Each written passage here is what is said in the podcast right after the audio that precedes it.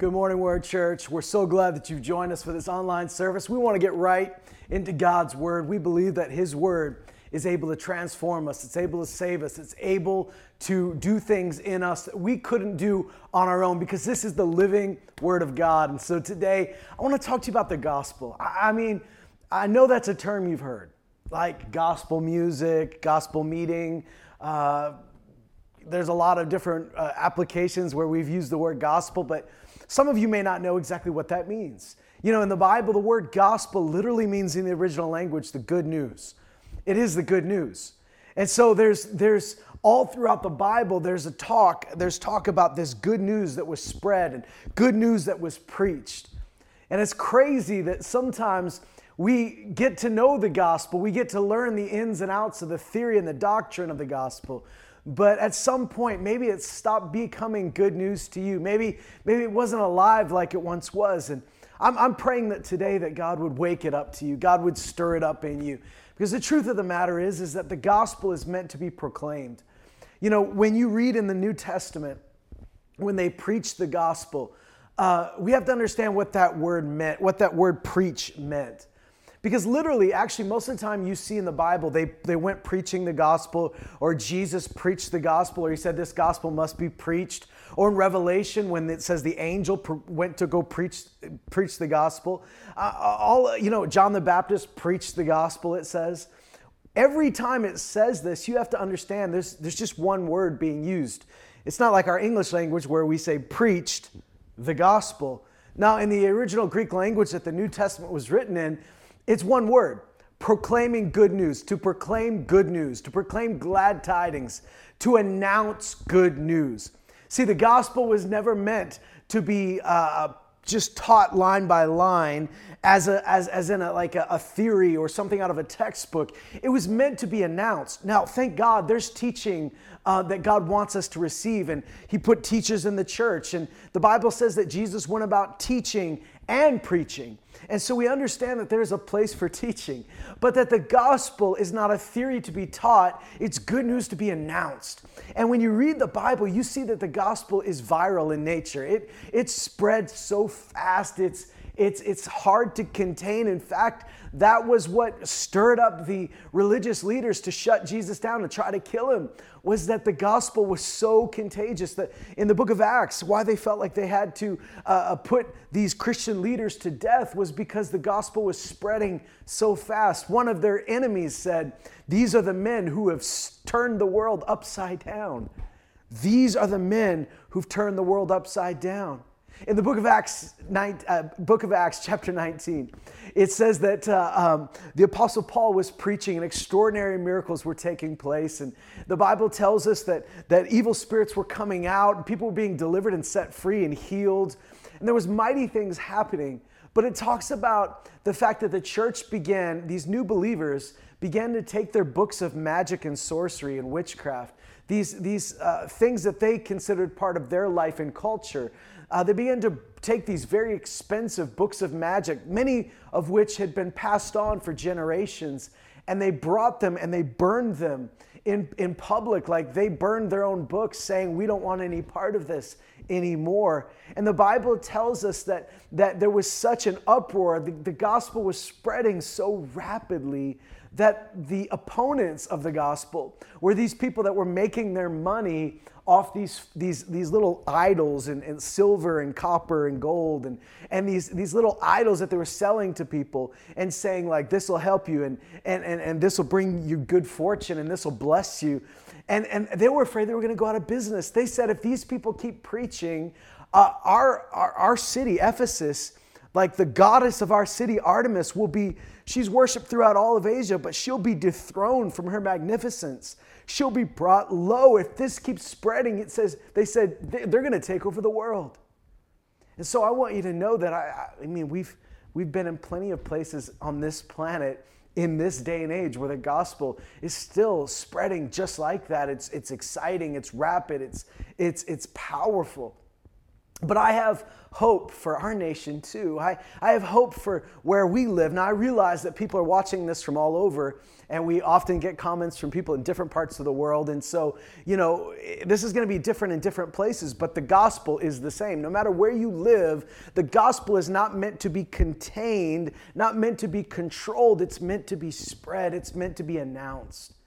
You know, uh, um, when you're a little kid, uh, in our part of Canada, there's dandelions all over the, the fields, you know. Um, and, and when you own a home, the crazy thing is that dandelions are quite beautiful. They're, they're yellow, they're beautiful, but when you own a home, they're, very, they're not good for a nice green lawn.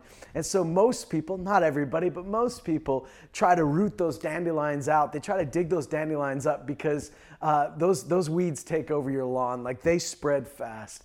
And, and one of the things that happens is that yellow flower over time uh, begins to die. And, and when it dies, it actually turns into this fuzz that the wind catches and it launches the spores all over the neighborhood. It, it brings them far and wide. And, and sometimes, you know, as far as life is concerned, that's a beautiful thing. As a homeowner with a lawn that you're trying to keep, that's a terrible thing because you have people in your neighborhood that uh, keep a good lawn, that have weeded their lawn, that water it, and then you have people in your neighborhood that have not paid one lick of attention to their lawn and it's full of dandelions. And you know, no matter how hard you work to keep those dandelions out of your lawn, that someday we live in a very windy city. Someday a wind is to blow from those guys down the street, and those spores are to come right to your lawn and you're to be right back at square one, weeding them out, trying to get them out. And when you have a little kid, little kids love dandelions because they're flowers that they're allowed to pick. Where we live, there's so many times, you know, when you're in the national parks or you're in, you're in a, a public place where flowers have been planted, do you have these beautiful flowers, but you tell your kids, you can't pick that. That's not for picking. You have to leave it there. But dandelions, they're allowed to pick as many as they want, and they come and they bring them proudly to their mother. But one of the things they love to do is when those dandelions get to the fuzz stage, a, a child always loves to just blow those dandelion spores, just watch them spread. It's, it's kind of it's something in our area that every kid loves to do. But as parents, when you're in the park or something, that's fine. You laugh. But when it's in your lawn and you see that child bring up that dandelion and take a breath and begin to blow, it's almost like everything goes into slow motion. And you go into this Secret Service like style tackle. You don't want them to blow those dandelion spores all over your lawn because you know that once those spores hit the wind, ah, these things are going to spread. When you read the gospel, when you read the gospels, when Jesus is preaching and ministering, when you read the book of Acts, when you read the, the letters to the churches, you see that the gospel was meant to be like those dandelions, not in the sense that it's a weed, but in the sense that it is, it is full, so full of life and so vibrant that it doesn't need your help to grow. It just needs wind, it just needs you to blow it, it just needs you to spread it. Like God brings the growth, God is the one that gives life. But we're the ones that are meant to carry it and spread it and throw it out there and blow on the flower and, and just spread that good news. And it sounds like something that's so easy because good news is easy to share. But of course, you know that the Bible tells us that the, the gospel, Paul says that everywhere we go, we are the, the, the fragrance of Christ. We're the aroma of Christ. When we preach the gospel, we bring the fragrance of Jesus. But he says, to those that are perishing, it smells like death. Which is a crazy thought because you think, how can one thing smell so good to somebody and so smell so bad to someone else? You know, I, I back in December had contracted COVID and and um, it affected my, my smell really badly. For a long time, I, I couldn't smell, and then I, I couldn't taste, and it was really not fun at all. And then my smell began to come back, but I noticed something that even that, that for a long period after, I would smell these things that used to smell really good to me, but something was still off. Like it smelled terrible to me now. Like something was still broken in my taste buds. Something was still broken in my smell where something that, that it was a beautiful fragrance, a, a shampoo that I liked, or uh, um, you know, a product I like to eat. You know, all of a sudden it tasted terrible to me, and and I knew that it shouldn't taste terrible, that, that what I was eating was actually supposed to be sweet. Why does it taste noxious? Why does it taste bitter and, and, and weird? It wasn't the food's fault, it was my own taste buds. And, you know, the Bible talks about the God of this world blinding the eyes of those that don't believe. And there's something that happens when you live in this world long enough because our world is broken. Our world is under the curse of the law of sin and death. But Jesus came to set us free from that. And the thing is, is that Paul says we actually smell like Christ. He, do, he doesn't just say we smell like Christ to believers. He says we do smell like Christ, but to, to one who is perishing, it's a reminder that they need Jesus.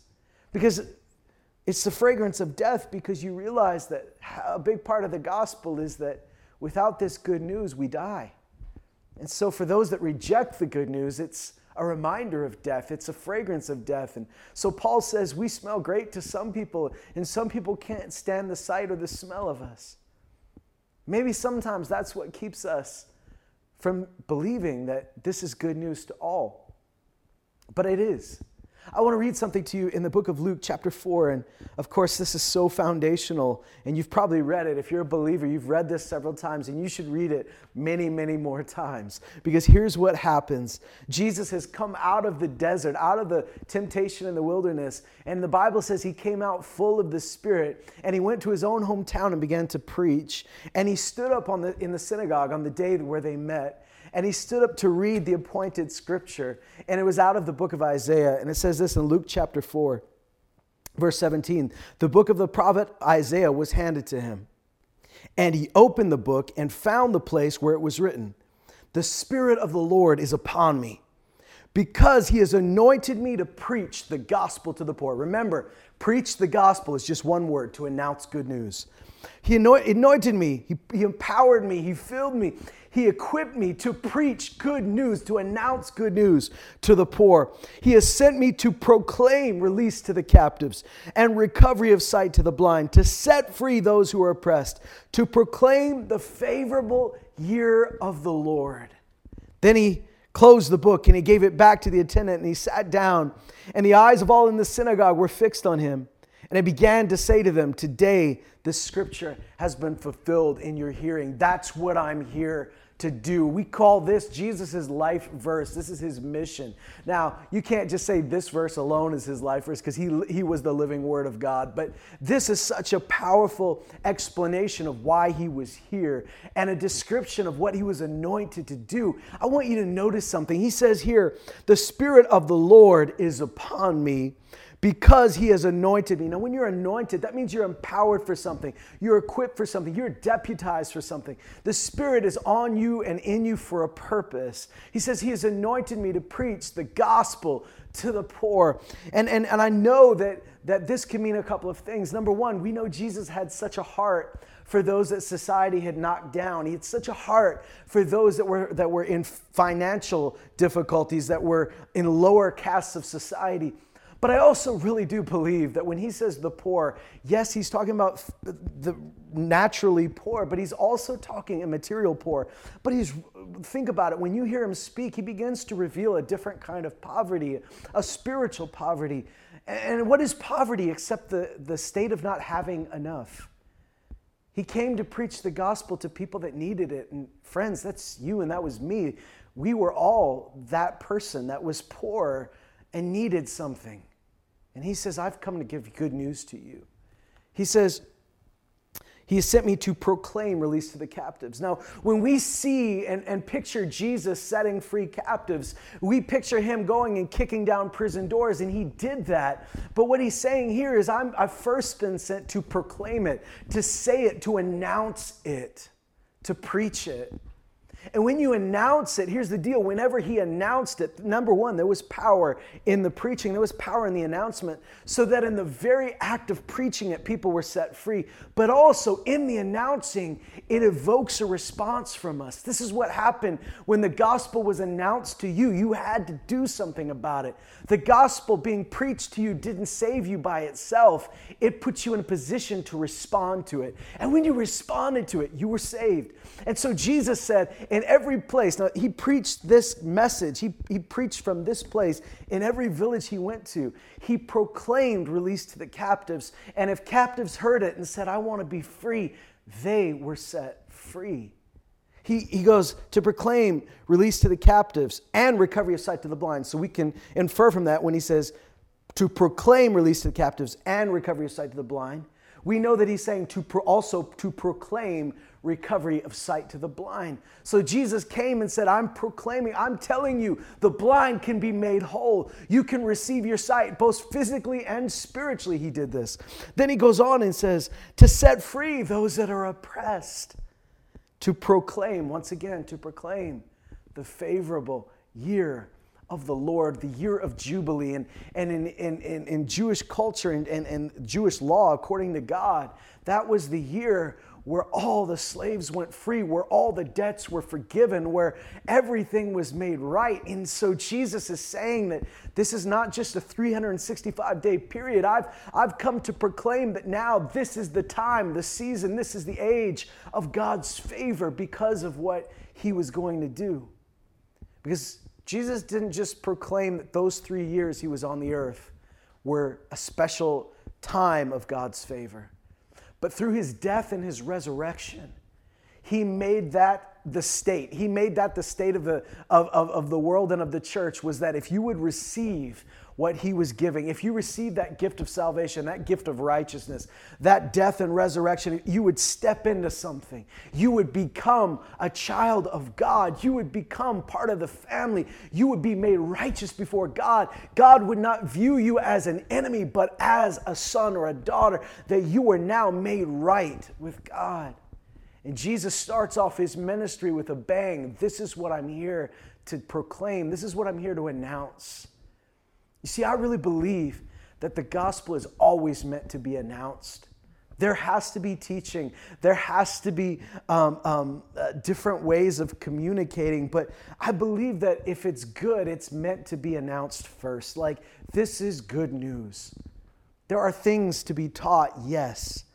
But before there's even teaching, there's got to be an announcing. And the church is meant to be the amplifier, the mouthpiece, the loudspeaker for this announcement. The gospel is still good news.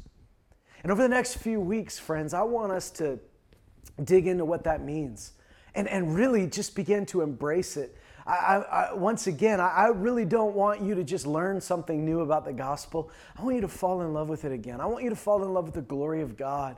You know, because that's really what happens is that when we fall in love with the glory of God and who He is and what it means to be brought back to Him, what it means to be brought back to right relationship with God, your world is never going to be the same again. I mean, come on, friends, if it is, then we're missing something because wouldn't everything be different? The gospel is the doorway. It's the doorway to all that God has. It is the entrance because of His death and the resurrection, then we are brought into fellowship with God. We are reconciled to God. And the Bible tells us that the gospel that people are blinded from, it is the gospel of the glory of Christ. It's, it's, the, it's the gospel that brings the light of the glory of Christ, where God's glory is reflected in the face of Christ. That's what Paul said to the Corinthian church. Think about it. See, the end of the gospel is not the cross and the resurrection. The cross and the resurrection is core, it's central. Everything we do is founded on it, but it's not the end goal. The cross and the resurrection was to bring you back to relationship with God, to bring you to righteousness, to make you a new creation. So the Bible tells us that old things have passed away, but then he says, Behold, pay attention, new things have come. And so the gospel, the, the, the, the, the, gospel is not just about the death and the resurrection. That is central and core. You can't have the gospel without it. But the gospel is a doorway. The, the death and the resurrection of Jesus is the doorway to all that comes with a relationship with God and to fully see the glory of God. And isn't it wonderful? But here in North America, we have churches full of people that are bored. Or maybe they're not bored, but maybe they're scared. Or maybe they lack compassion or love, but for some reason, sometimes the, the very church that's meant to be blowing the dandelion spores becomes the box that encloses the dandelion. The very church that's meant to be a loudspeaker for the gospel sometimes becomes the very soundproof walls that keep it loud in the room, but not far beyond it. My goal over the next few weeks, friends, by the power of God, is that you would be gripped once again by the Spirit of God, by the love of God, by the power of God, and you would embrace the power of the gospel. I want to read something to you that Paul said to the Thessalonians. Um, and, and I, I, find it just so encouraging because he talks about how they received the, the, uh, the gospel. And he says this in 1 Thessalonians chapter 1 he says, verse 6 You became imitators of us and of the Lord, having received the word in much tribulation with the joy of the Holy Spirit. And so, when it's really the Word of God, tribulation can't squish it. The gospel cannot be put out by tribulation. For centuries, people have tried to kill the gospel with hardship and tribulation, and it only serves to spread it. It does not keep the gospel from spreading, it can't. But if that's going to happen, then we have to remember what Jesus said. In order for you not to be put out or choked out or, or, or scorched by tribulation where it, it kills your fruit, you have to let those roots go down deep. You have to let the seed go deeper than the surface. Because Jesus said, somebody who has just let this message be a, a, good message, something we talk about at church, something we learn about at Bible study, if that's all it is to you and it never goes deeper than that, then he says, when tribulation or persecution comes because of the word, when affliction comes because of the word, as a response to the power of God's word, then what will happen if you don't have any roots? He says, you'll be scorched, you'll be burned up, and you'll fall away. And so, friends, we need to be prepared for the fact that any time in the history that the gospel's ever had power, real power, where the church moved and thrived and, and saw growth, there was always a kickback, there was always pushback. Because if you don't want to experience any pushback or any persecution or tribulation, if you want to stay away from that, then don't spread the gospel. People are okay if you keep your little belief in your little silo. But when the gospel really begins to impact lives and change communities and begin to spread, that's when in Acts chapter 19 it says the word of the Lord was growing mightily and was spreading rapidly and was prevailing. That's what it says. It was growing mightily and was prevailing, it was winning. That's when they started a riot and tried to kill the Christians was when the word of God started to win and grow mightily. Friends, when the word really spreads, that's when there's pushback, but don't fear the pushback. Here he says to the Thessalonians, receive the word in the midst of tribulation, but with the joy of the Holy Spirit. See, the word is always, the gospel always brings joy when it's received in faith. The angels announced to the shepherds, This, this is going to be good news which will be for all the people. Good news of great joy, which is for all the people. We're announcing to you today good news that brings great joy, and it's for everybody. Man, I can't think of a better description of the gospel. But if it doesn't seem like that to you, if you see it as a chore, if you see it as a hard thing, to I know I got to do it to get the stars on my chart, like if I don't do it, I'm not getting my stickers at the end of the year. If that's the way you see it, it'll be a burden to you. But when you have the love of God, the power of God, the sound mind of the Spirit, when you're letting the Holy Spirit fill you, propel you, the love of God to control you, as Paul said then you can't help but spread it. He says here, You became imitators of us and of the Lord, having received the word in much tribulation with the joy of the Holy Spirit, so that you became an example to all the believers in Macedonia and in Achaia. For the word of the Lord has sounded forth from you, not only in Macedonia and Achaia, but also in every place your faith toward God has gone forth so that we have no need to say anything. For they themselves report about us what kind of a reception we had with you, and how you turned to God from idols to serve a living and true God, and to wait for a Son from heaven, whom He raised from the dead, that is Jesus, who rescues us from the wrath to come. You see, He says, here's what the gospel did in you. You became a sounding board. You, you, the word echoed forth from you. He said in all of Macedonia and Achaia, like those are two major Roman provinces.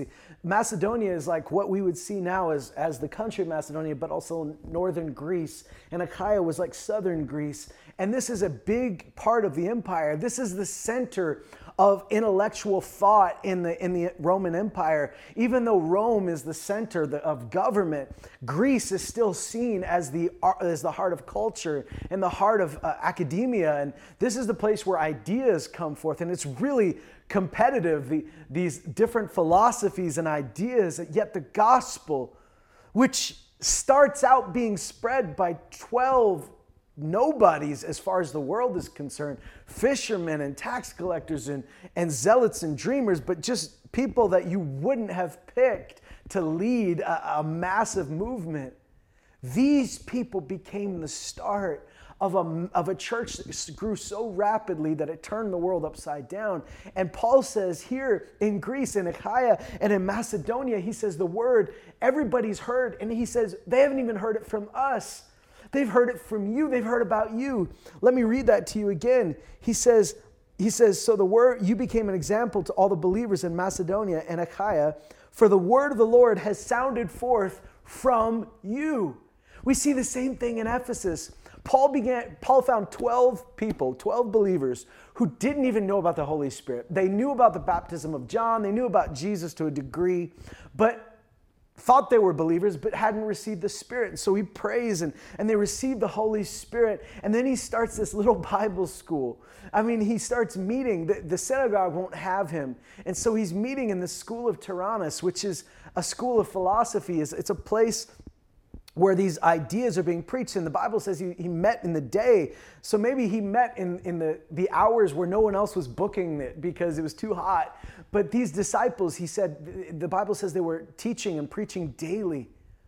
And then it says this as he were preaching daily for a period of about three years, he was teaching them. And then he'd go and he'd minister in the synagogue, he'd preach in different places, but he kept discipling these believers. It says, so the gospel spread throughout all of Asia. Now, Asia Minor, this is the province we're talking about, was a Roman province. It was basically all of Turkey. Like, this is a huge part, just a whole province. The gospel spread because of one group of people in one city. See, the church is not meant to be the box for the gospel, it's meant to be the fan that blows the spores. But you guys, when you see it in, in, in, Acts chapter 7, and you see it in Acts chapter 12, and you see it in Acts chapter 19, you see it all throughout Jesus' ministry. It says everywhere he went. In Luke chapter 4, right after that, it says that the word, his, word of him spread throughout all of the district so that people kept bringing their, their sick and their demon possessed. And then it goes on and it says it again. In fact, at one point, word was spreading so rapidly, he had to say to some people, just keep this part to yourself because it's not time for me to be revealed that way. There were so many times where you see it spread beyond anybody's capability to contain it. Even Jesus, it says it, the word spread so fast that he had to find a place that was isolated so he could spend time with God. But it was because there was power there. That's what it says here. There was power. You see, the gospel is meant to be announced, but it's also meant to be lived. So, you know, uh, if there was a, a, major theme park that you wanted to go to, you know, and, and, and you began to study up on it and you watch the YouTube vloggers that tell you about all the rides to hit and, and how amazing this place is, you could watch those videos and go, wow, it almost feels like I'm there. And you could get the, the app on your phone and, and look at the maps and, and plan out where you would go if you were there. You could, you could play a video game based on it and walk your little virtual character through the streets.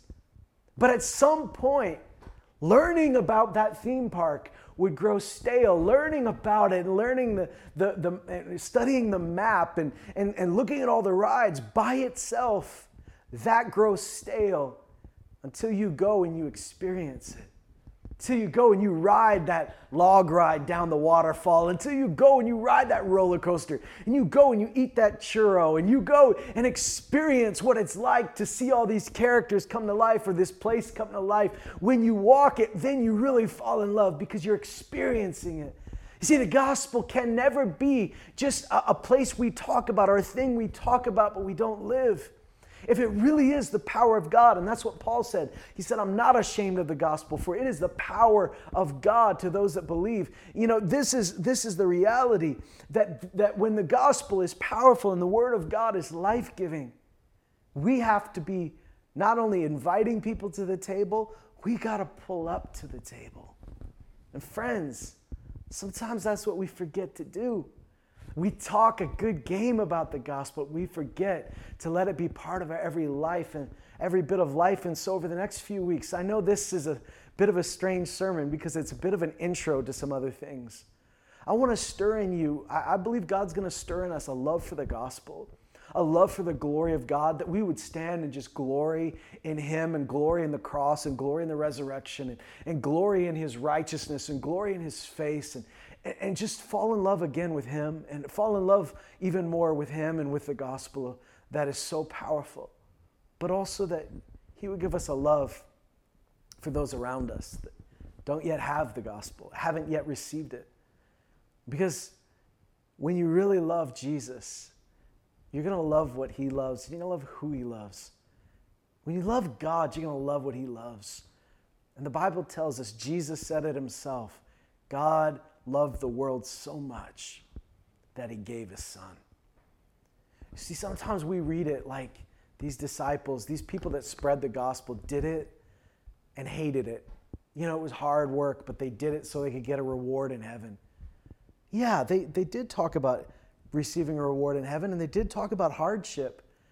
But when you read, it's, it's not all hardship. Like, there's hardship they endure, but the preaching the gospel is not the hardship ministering to people, seeing healing take place, seeing God work. That's not the hardship. The hardship was what people threw at them, the response, the, the, tribulation they had to go through to get the gospel. But the gospel itself was not the chore, it was good news. Like I said, Paul said, the love of Christ compels us, controls us. We do what we do because we have the love of Christ in us. Not just love for Christ, but the love of Christ for you. And he talks about it. He talks about having the affections of Christ for people. Jesus, the Bible says, he landed on the shore, and these people, he was trying, his, his cousin John had died. And he just needed to get away and be with the Father. He needed to get away and pray. And so he says, Find me an isolated place. And when they took him across the sea to a place there shouldn't have been any people, word had spread throughout the crowds, and the crowds went to this isolated place and met him on the shore. He had such a crowd that was waiting on him to speak, to proclaim, to heal, that when he got to the shore expecting to find some solitude and some quiet, he found a crowd waiting. And the Bible says this He was moved with compassion, for they were like sheep without a shepherd, distressed. And he says he was moved with compassion, so he began to teach them. God, Jesus saw them. Instead of seeing people that ruined his time alone, he saw people that he loved. He was moved. The word moved with compassion literally in the Greek means he was is translated he's moved with his guts. He moved in his most inner place for them. That's what love will do. So friends, we're going to talk about the practical ways that we can fall in love with the gospel. Fall in love with God, really. I mean, I know you love God. I know you love Jesus but we can also always go deeper in that.